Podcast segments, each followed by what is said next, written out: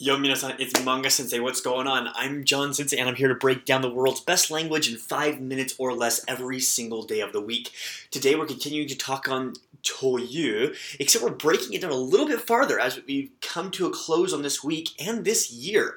So today, we're talking about te, and te is an extremely useful and kind of funny grammar point that I'll explain here in just a little bit. But before I jump into that, if you've ever wanted to learn Japanese, you've ever thought it was way too much, you thought it was way too hard, starting the first of this next month. We're starting from zero, nothing, and we're starting over again, teaching people how to learn Japanese from ground zero, I'm doing a whole bunch of super fun things as well. Make sure to follow us on all the socials. And now, grammar! Woo!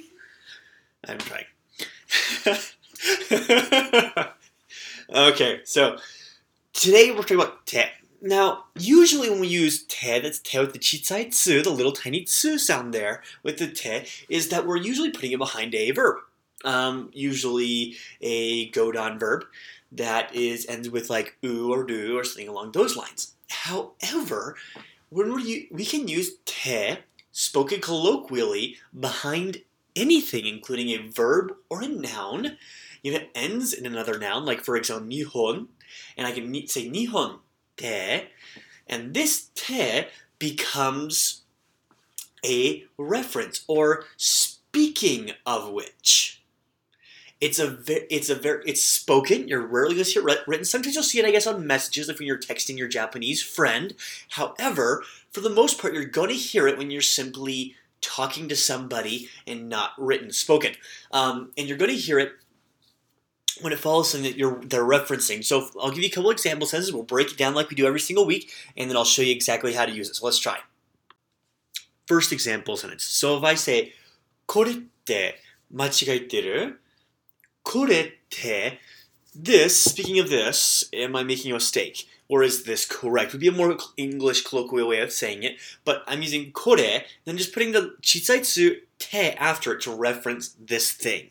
Korete machigaiteru. Am I, is this correct? Am I making a mistake on this? I can use it with nouns. Um, outside of like adverbial um, things like kore sore, I could say, for example, ashita te nan 何曜日でしたっけ So I could be like, see, I'm being fairly um, informal when I say this. Um, so I would be, yesterday, uh, tomorrow is what day? I don't remember. This dakke. And so I'm putting that te right after ashita, ashita te. And I'm just using that little stop. Notice how I'm using the um, the spoken part. I'm just using a little pause there. That's the key part there. So I'm referencing tomorrow.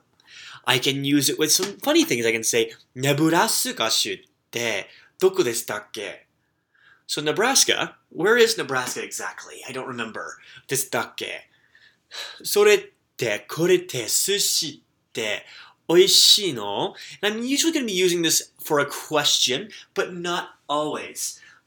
For example, um, yesterday while I was at work, one of my coworkers um, was talking about a sushi restaurant, and I was like, "Sushi って um, Utah no yatsu amari oishiku ne. And as I said, you know, sushi in Utah isn't that great when she was talking about sushi. So I'm referencing what she was saying and then bringing it into my own opinion or sub- supposition of what it is. I could have turned that into a question or a statement. But when you use te in a sentence, you're referencing something that someone else has said or that has is knowledge that both parties understand, and then you're making a comment about it or asking a question on it you don't if it's a word like nihon where it ends in mm, the only consonant in Jap- that ending consonant the Japanese has, you can still say te, and it's kind of one of those funny things. You're not conjugating; you're simply shortening ite and turning it to te as is in the spoken language. With that, I will sign off. I'll catch you tomorrow. Johnny.